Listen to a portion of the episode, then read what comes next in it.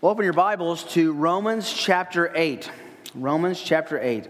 This is uh, really a part of our study of Romans that I've been looking forward to since we began a couple of years back in this great epistle. I, uh, I love this chapter, and I hope it's one of your favorites as well. We're going to be looking this morning at the first four verses Romans chapter 8. Let me just put that in our mind for us. Follow along as I read. Verse 1 says, Therefore, there is now no condemnation for those who are in Christ Jesus. For the law of the Spirit of life in Christ Jesus has set you free from the law of sin and of death.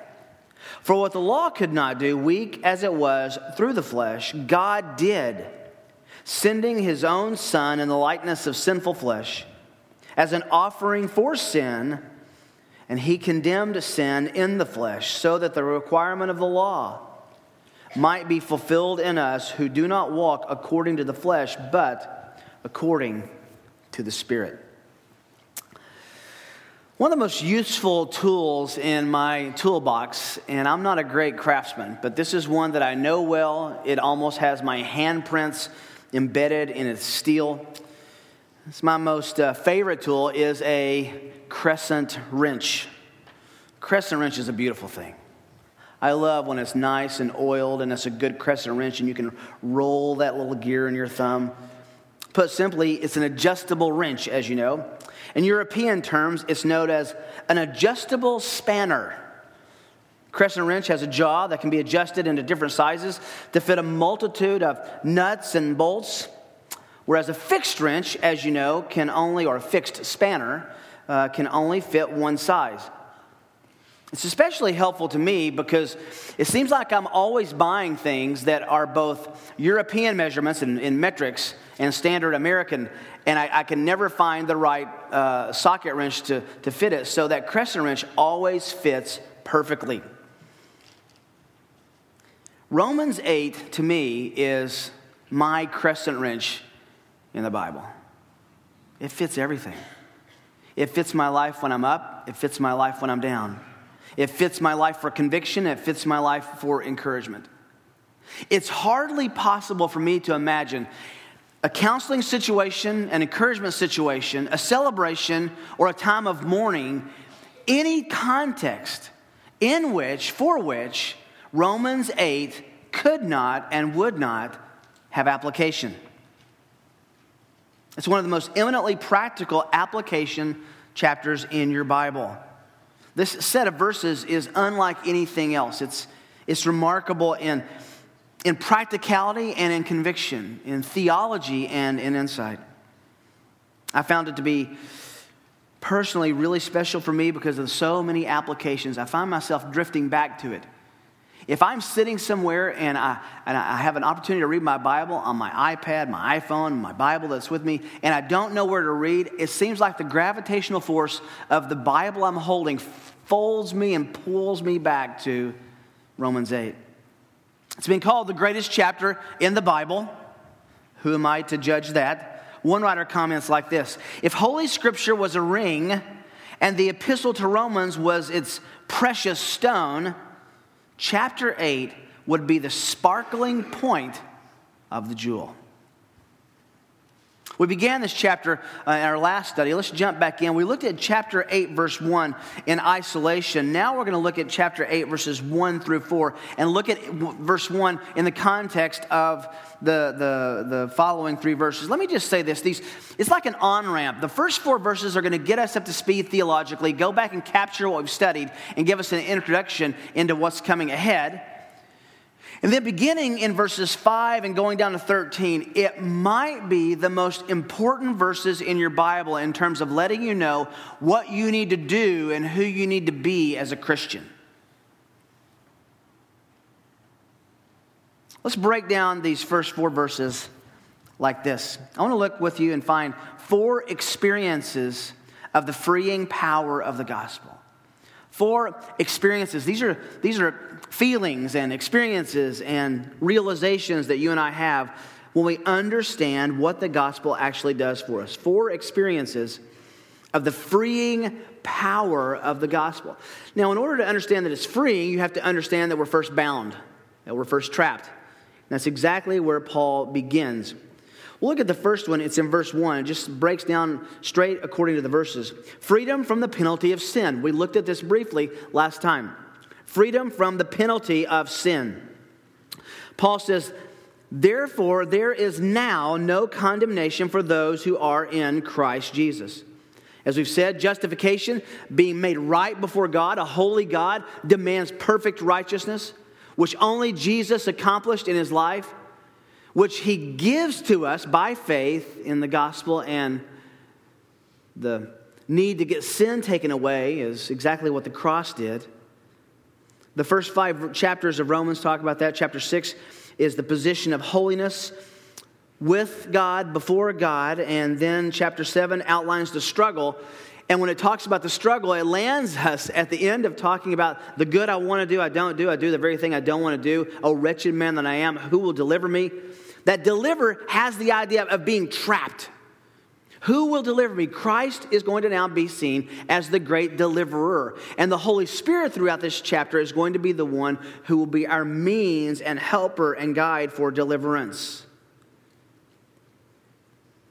But chapter 7 leaves us really easy asking the question if I struggle so much, if I struggle so intently, if I keep doing things I don't want to do, if I keep finding myself not doing the things that I know I should do, can I actually be a Christian? Am I really saved? Paul actually gets to that point by the end of chapter 7.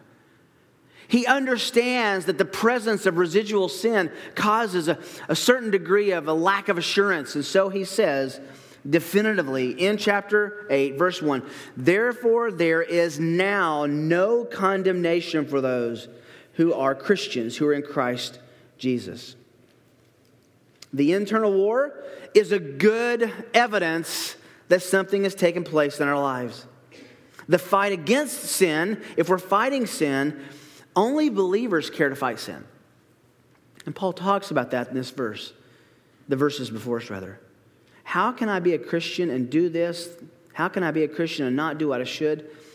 Well, it's the continual cycle of sin that, that we see and understand. I, I, I, had a really good set of conversations last week with, with some folks when I, they were talking about a comment I'd made in the last sermon that the, the longer I'm a Christian, the more sinful I see myself. Now, me, I want to under, under, give you some understanding of that. The, the longer I'm a Christian, I see bigger sins that, that tend, to, tend to get in the rearview mirror. I'm not struggling with the exact same things in the exact same way that I did when I was 16. But what I have found is that the longer I'm a Christian and the more I grow, I begin to see things in my heart that I didn't recognize as sin before. I see shadows and, and kind of uh, uh, the, these, these peripheral attitudes that to me were just you know, part of being alive years ago. Now I see those as part of the residual sin. So there's both the growth and encouragement where you see you're, you're moving away from sin, and also the hypersensitization to other sins. The point of that is you have to understand that if our expectation is that we're going to follow Christ, love Christ, serve Christ, grow in Christ, so that someday, one day, we will wake up and say, wow, the struggle is now over. That's a problem. It's not the testimony of Scripture. By the way, we've alluded to the fact, we'll come back to this later in chapter 8, that um, Wesleyanism uh, uh, taught perfectionism in its purest form back uh, when uh, John Wesley began to articulate this. That if you try hard enough and you stick at it uh, long enough, that you are going to eventually get to the point where you're totally sanctified and perfect. It's just not the testimony of Scripture. If anyone would have done that, you would think the Apostle Paul would have, and he didn't. So, his theological stamp, his conclusion here in, in chapter 8, verse 1, which is also the introduction to chapter 8, is there's no condemnation, a technical term for the result of judging. There's no guilty verdict. Remember, we looked at back in chapter 5, verse 16 and verse 18. He uses this same idea, this concept that we are under no condemnation as believers. Why? Because Jesus was condemned for us, He took the penalty of our sin. It's like when we were explaining to our children when they were little, when they deserved a spanking. This is like someone coming and taking the spanking for you. Jesus took the punishment for us, He took the cross for us. And so, if you go down into chapter 8, we'll see this later. He, he says that gives us relationship with Christ, protection from Christ, solidarity with Christ, all on the Holy Spirit, all based on the Holy Spirit. Paul is saying that God utters a no verdict of condemnation on us. No verdict of condemnation. He sees us in Christ as having been made clean and being presented with the present of righteousness. Now, we studied this in, in um, depth last week, so I don't want to belabor the point, but since we've looked at chapter 8, verse 1, I just keep going back when I read it and thinking of that one lyric in the hymn uh, that you know so well. My sin, oh, the bliss of this glorious thought. My sin, not in part, but the whole. Think about this all of my sin, not in part, not just some of it, not just the worst ones, not just the subtle ones. My sin, not in part but the whole, was nailed to the cross. And then what does it say? And I bear it no more. That ought to be a song that's, that's really ever present in our, in our souls that we're looking constantly at the fact that we don't bear the condemnation with God. As my son told me when he was a very young um, boy and we were talking about this, he said, Dad, when you become a Christian, it's really good not to be in trouble with God anymore. And he's right. Freedom from the penalty of sin. We looked at that in depth last time. Now let's move on to verse 2 freedom from the power of sin freedom from the power of sin. Now, let me just say, this is going to be an introduction that Paul is going to flesh out in the rest of the chapter. Freedom from the power of sin. Verse 2. For the law of the Spirit of life in Christ Jesus has set you free from the law of sin and death. What's going on here? Romans 8 2 marks a significant change in the book. Now, you have, to, you have to get your arms and your mind around this. This is really important. This is a significant change in the book because he's now introduced the Holy Spirit to us in some detail, and the rest of the chapter is going to explain his ministry in fuller detail. Think about this. In the first seven chapters of Romans, combined, all the chapters combined, the Holy Spirit is mentioned one time in verse one, 4 of chapter 1. In chapter 8 alone, he's mentioned 20 times. So that ought to give you some indication that Paul is now about to accent the ministry, the presence, the work of the Holy Spirit. Verses 2 and 3, he frees us from sin and death. Verse 4, he enables us to fulfill God's law. Verses 5 to 13, he changes our nature and provides strength and victory over our unredeemed flesh. Verses 14 and 16, the Holy Spirit will confirm our adoption as sons and children of God. Verses 17 to 30, He will guarantee our ultimate glory in heaven. He will finish the work He began in us. Here in verse 2, we begin this idea of walking with the Spirit. Now, as you study the, the doctrine of the Holy Spirit and as you study this chapter, you'll see that the personal pronouns for the Holy Spirit are all personal, masculine, third person pronouns. What that means is the Holy Spirit is a He. The Holy Spirit is not an it, it's not a force. He's not a force. He's not some magical force that you plug into. The Holy Spirit is a person. He is a member of the Trinity. He does work. He accomplishes work in us, for us.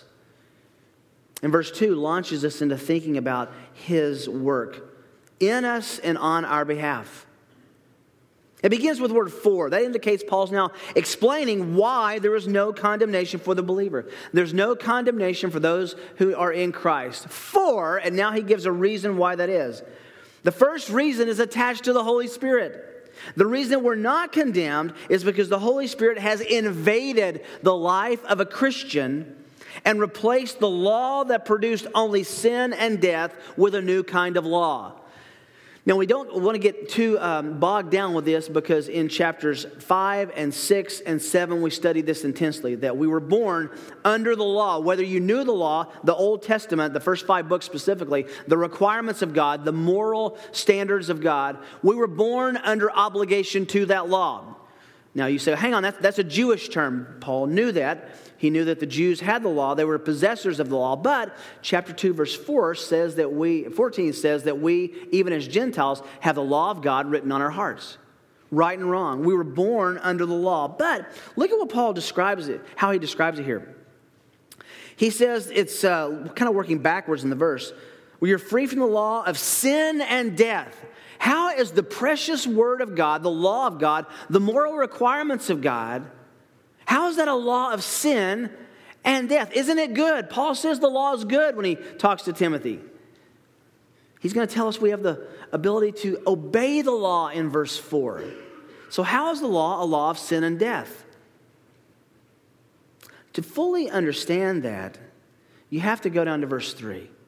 Let me just sneak ahead for a moment, and that is that the law was weak because the law was given to us, and without the Spirit of God, man trying to obey God's moral standards only left us in frustration, in externalism, and in inconsistency.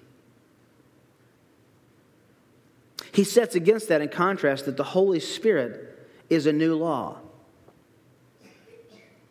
The law, this is the principle, the standard of the Spirit of life that's in contrast to the law, which brings death, because we're all under the law. And uh, as we're born, we're, we have a moral standard that we never achieve to, and God will hold us accountable to. But the Spirit brings life in Christ Jesus. And here it is that deliverance. It has set us free. This is another way of talking about the Holy Spirit actually using a pry bar and hinging open our conscience, which is attached to moralism. All of us know what it's like to not do what we're supposed to do and feel bad about it.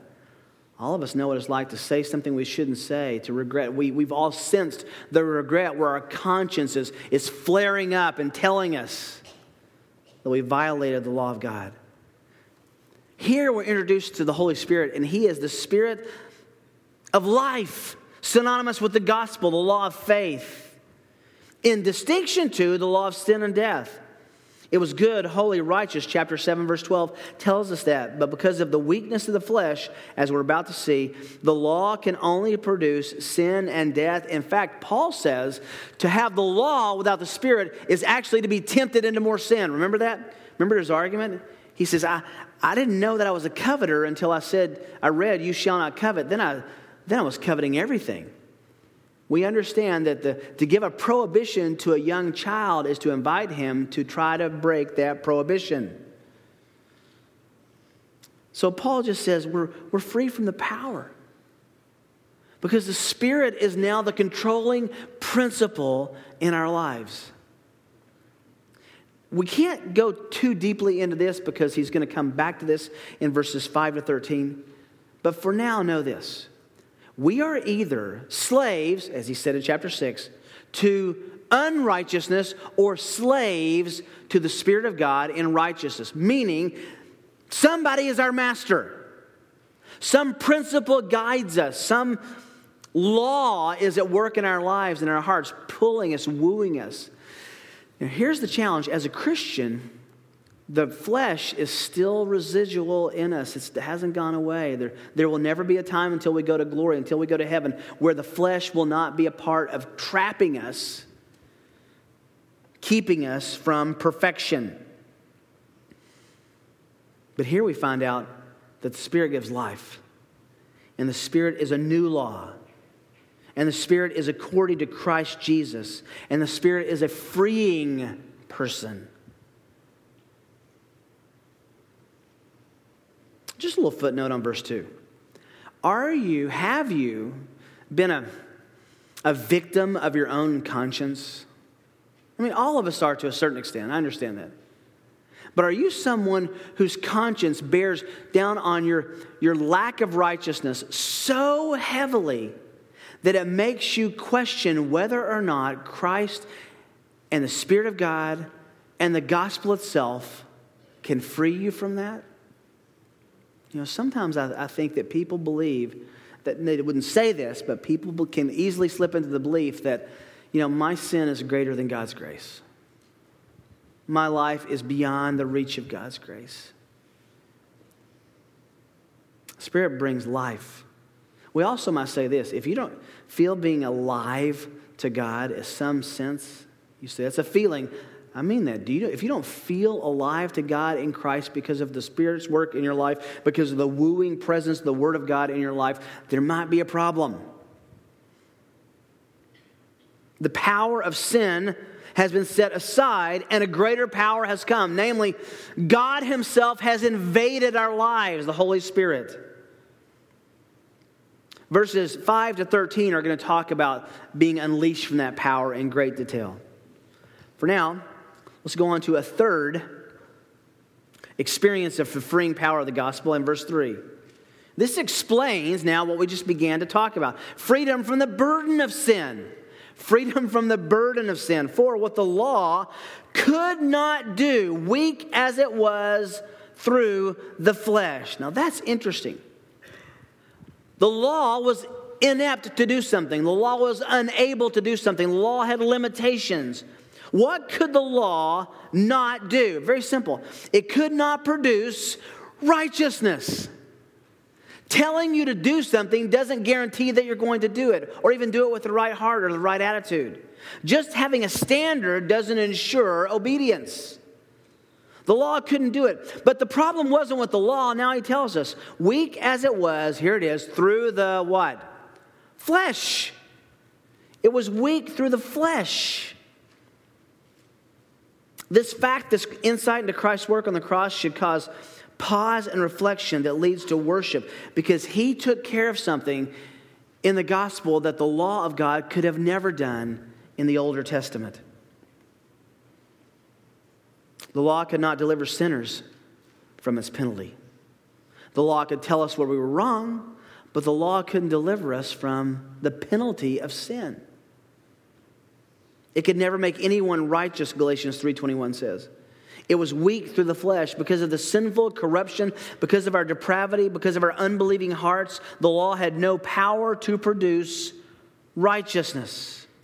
Look for a second over at Galatians chapter 3, verse 21. This is an important correlation that Paul's making. Remember, he's um, saying to the Galatians almost a mini form of what he said to the Romans.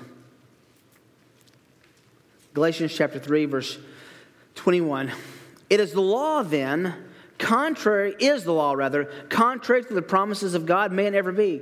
For if a law had been given which was able to impart life, then righteousness would indeed have been based on law. Do you see what he's saying there? If God had, eh, had made the law, the the Old Testament requirements, specifically in Genesis through Deuteronomy, if he had made the law with such intrinsic power that just to see it, understand it, and obey it would grant and guarantee righteousness, it would have. Would have been based, though, on the law and not on God and his grace. It was weak because the law was dependent on us, on us obeying. The standard wasn't wrong, it was the obeyers who were wrong. So look at the next part of the, the, the verse now. What the law could not do, God did. What was the law trying to do? The law was, the law was, we wanted rather the law to give us righteousness. That's what Galatians 3.21 says. But it couldn't. God did that though. How did God grant us the righteousness that we need? Sending his own son this is incredible. In the likeness of sinful flesh as an offering for sin. Now be careful when you see that in the likeness of sinful flesh. It doesn't mean that he was a sinner. It did mean, though, that he was temptable. Now, this is very important. Look over in Hebrews chapter 2 for a moment. Hebrews 2, you have to see where this is fully explained by the writer of the Hebrews. Why did Jesus become flesh and blood? Why did God become a man? Why do we have the Christmas holiday where God, Emmanuel, became with us as a baby in a manger? Hebrews chapter 2, verse 14. Therefore, since the children share in flesh and blood, since we have flesh and blood, since we have sinful flesh, he himself, Jesus, likewise also did the same, partook of the same, became a man, that through death he might render powerless him who had the power of death, that is the devil. Here's our freedom, and might free those who, through the fear of death, were subject to slavery all their lives. Do you see what's going on here? He became a man because men can die. He became a man so he could die. He became a man so he could die our death as a substitute. Just incredible. That's what it means here then in Romans chapter 8, verse 3. He became a man he became flesh and blood so he could die as an offering for sin. And that's where, look at the last phrase, he now condemned sin in the flesh. See the condemnation that's, that's uh, just two verses apart? No condemnation for us. He condemned in verse 3, he condemned sin in the flesh. He judged sin. He rendered a verdict on sin. No longer powerful over a believer. That's his judgment.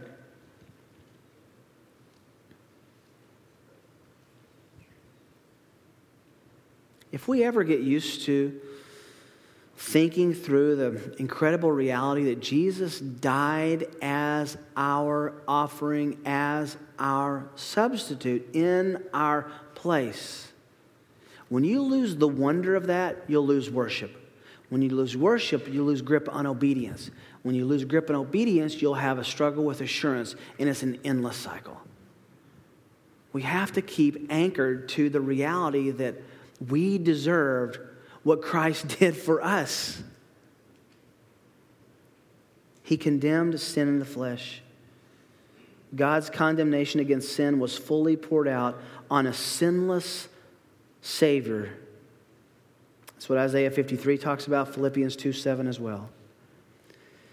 Now, really, these um, um, experiences of the freeing power of the gospel freedom from the penalty of sin, freedom from the power of sin, freedom from the burden of sin really lead to the most important, as Paul climaxes this argument, experience, and that's in verse 4 freedom from the restraint of sin. You say, what do you mean freedom from the restraint of sin? Sin restrains us, sin holds us back. It, it keeps us back from pursuing the righteousness that God wants us to have and that the true Christian wants to experience. Verse 4 is. Um, verse 4 is the hinge of the testaments, Older and Newer Testaments. You say, what do you mean by that? Look what it says. Verse 4 So that the requirement of the law, living righteously, might be fulfilled in us. And now we begin Paul's great section on talking about life in the Spirit, who do not live or walk according to the flesh, but according to the Spirit. This righteous requirement of the law, this requirement includes thoughts that are holy, words that are holy, deeds that are holy, the moral law which God commands. The moral law finds its basis in the character of God Himself it's His heart that's expressed in the law, summarized in the Ten Commandments, summarized by Jesus by loving God, loving others. But what the external, moral, written code was unable to accomplish, the Holy Spirit Himself did by writing the law of God's on our hearts. Now, this is an important field trip we need to take. Turn to Jeremiah chapter 31. If you're a Bible student, you would know immediately what Jeremiah 31 is about, right? It's the new covenant. Jeremiah 31. This is Jeremiah looking ahead and seeing what it's going to be like when God brings salvation to his people, his new covenant. Verse 33 chapter 31, verse 33. But this is the covenant which I will make with the house of Israel. After those days, declares the Lord, I will put my law within them, and on their heart I will write it. And I will be their God, and they shall be my people. They will not teach again each man his neighbor and each man his brother, saying, Know the Lord, for they will all know me from the least of them to the greatest of them, declares the Lord. For I will forgive their iniquity and their sin I will remember no more. This is such a precious passage because it's the already not yet part of salvation. The already, we get God's law written on our hearts. We get to fulfill the law. We'll see that in Ezekiel in just a moment. But not yet, in that we don't have that time when we don't say no to the Lord. It's, it's the beginning of the redemption of God that's happened in the New Testament church that will be fulfilled one day in the millennial kingdom. Now, turn over to Ezekiel chapter 36. This is even more clear in Ezekiel. Speaking of the new covenant, and if you tend to write cross references in your, in your Bible, putting Ezekiel 36, verses 26 to 28, over by Romans chapter 8, verse 4, would be a good connection to make. Ezekiel 36, verse 26. Speaking of that great new covenant day, Ezekiel says, Moreover, quoting God, I will give you a new heart and put a new spirit within you. And I will remove the heart of stone from your flesh and give you a heart of flesh. Verse 27, this is so important. I will put my spirit within you and cause you to walk in my statutes. This is incredible. And then, in that day, when my spirit is in you, you will be careful to observe my ordinances. Then he shifts back from the, the time of the gospel, shifts forward rather, that time of the restoration of Israel. You will live in the land that I gave your forefathers so you will be my people, and I will be your God. It's really tempting to go on a little excursus to say we strongly believe here at Mission Road Bible Church God will fulfill the promises of putting Israel, a restored and saved Israel, in the land of Israel, geographically, literally, physically. But part of that new covenant we get to, to, to enjoy now. It's in verses 26 and 27. Verse 27 again, I'll put my spirit within you and cause you to walk in my statutes. You'll be careful to observe my ordinances. Now connect that back to Romans chapter 8. Look at verse 4. This is the connection of the two testaments. The requirements of the law might be fulfilled not in a future restored Israel, that will happen, but where? In us who do not walk according to the flesh, but according to the Spirit. Do you see that connection? We are called to enjoy the power of the Spirit of God in us to do what God called Israel to do that they could never do because they didn't have the Spirit of God within them. We are participants and enjoyers of the new covenant that Jesus began. Now, this is an on ramp for the next section, but look at the on ramp in one simple word walk. Those who are Christians do not walk according to our old habits, our old way, our old thinking, the fleshly uh, course of this world, but we walk according to the Spirit. You say, How do you walk according to the Spirit? Paul's going to take the rest of the chapter and explain that, but let me give you a preview. You walk according to the Spirit by acknowledging His presence, by listening to His Word. The Holy Spirit is the one who inspired inerrant Scripture, and being sensitive to His conviction. The second we start stiff arming the convicting power and presence of God in our lives, we drift back into the other side of this verse, walking according to the flesh, not according to the Spirit. There's only really two options in life. We walk with the flesh and our desires governing all of our decisions, or we walk with the Spirit of God convicting and pressing us and encouraging us to walk in His way. Walk means a lifestyle, it's the habits of living and thinking, it's the way your life is characterized. Since every believer, every true Christian is indwelt by the Spirit of God, every Christian should and will manifest the evidence of that. You say, what do you mean evidence? Well, Paul did tell the Galatians about this evidence.